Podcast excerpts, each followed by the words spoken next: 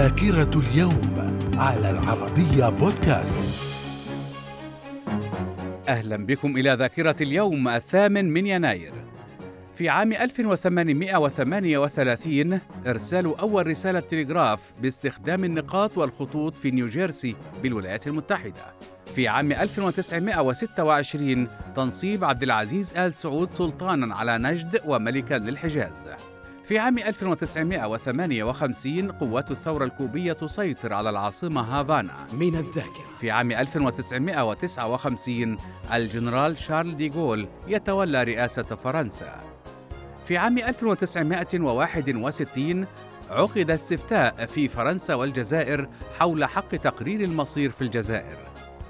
في عام 1963 عرض لوحة الموناليزا في المتحف الوطني للفنون الأمريكي بإذن من متحف اللوفر في باريس. من الذاكرة. في عام 1973 انطلاق المهمة الفضائية السوفيتية لونا 21 في عام 1978 الحكومة الإسرائيلية تصوت لصالح ترسيخ الاستيطان في شبه جزيرة سيناء المحتلة.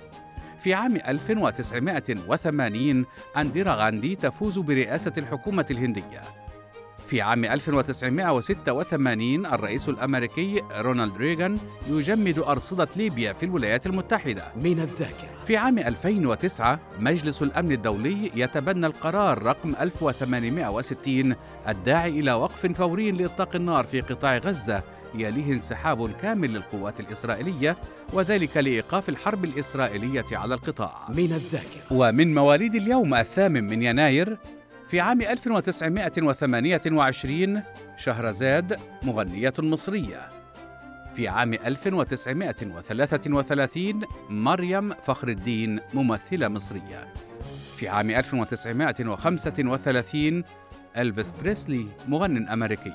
من الذاكرة. من وفيات اليوم الثامن من يناير في عام 1324 ماركو بولو مستكشف إيطالي. في عام 1992 موسى صبري مؤلف وأديب وصحفي مصري. في عام 2017 أكبر هاشمي رفسنجاني رئيس إيراني أسبق. إلى اللقاء.